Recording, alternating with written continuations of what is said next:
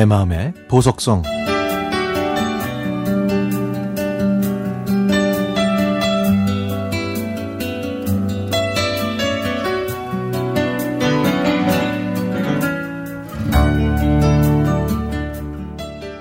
문자 도착 소리가 조용한 집안을 흔들었습니다. 남편이 여름 휴가 일정 나왔어. 언제쯤 갈까? 하고 가족 대화방에서 글을 올렸지만 아이들은 대답이 없었습니다. 그래서 제가 제일 먼저 가자고 했죠. 휴가 내내 시골집에 있자고 다짐을 받고 책과 커피 머신까지 챙겨서 이번 여름에는 여유로운 전원 생활을 즐기고 오겠다고 마음을 먹었습니다. 몇 년 전부터 여름 휴가 때는 비어있는 시골집으로 갑니다. 벌초를 하고 텃밭과 마당에 수북하게 자란 풀까지 정리하는 데만 2, 3일이 걸리죠. 햇빛을 가리는 모자를 쓰고 장화를 신고 이글거리는 태양 아래서 잡초를 뽑으면 얼굴은 금방 빨갛게 익고 몸은 천근 만근이 됐습니다.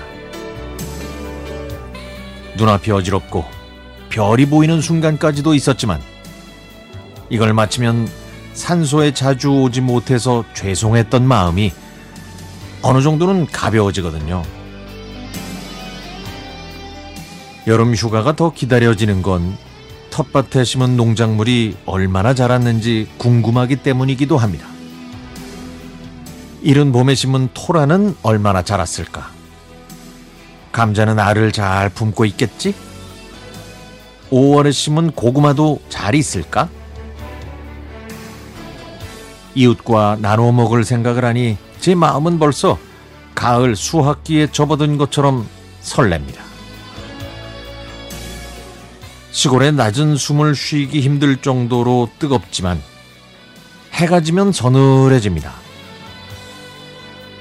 어둠이 깔리고 사방이 캄캄해지면 온통 개구리 울음소리로 가득 찼고 벌레 소리로 귀가 따가울 정도죠.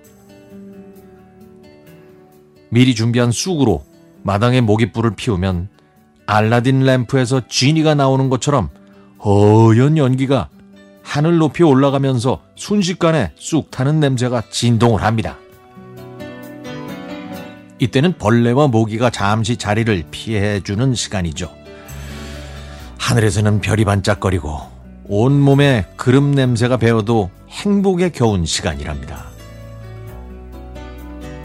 남편은 정년 퇴직을 앞두고 있는데요. 퇴직하고 나서 제2의 인생을 어떻게 할지 아직 정하지를 못했습니다. 그래서 부모님 산소가 있는 고향으로 내려와 시골집을 가꾸면서 사는 것도 염두에 두고 있는데요. 텃밭에 푸성귀를 심고 낡은 시골집을 정성으로 가꾸는 이유가 바로 이겁니다. 또 시골 아침은 도시보다 훨씬 빨리 오는데요. 수탈기 회를 치는 소리, 고양이들이 담벼락을 넘는 소리, 뻐꾸기에 구구구 하는 소리가 들리면 다시 하루가 시작됐음을 알려줍니다. 제가 아무리 자연의 시간을 따라도 끊지 못하는 게 있는데요. 그건 바로 커피입니다.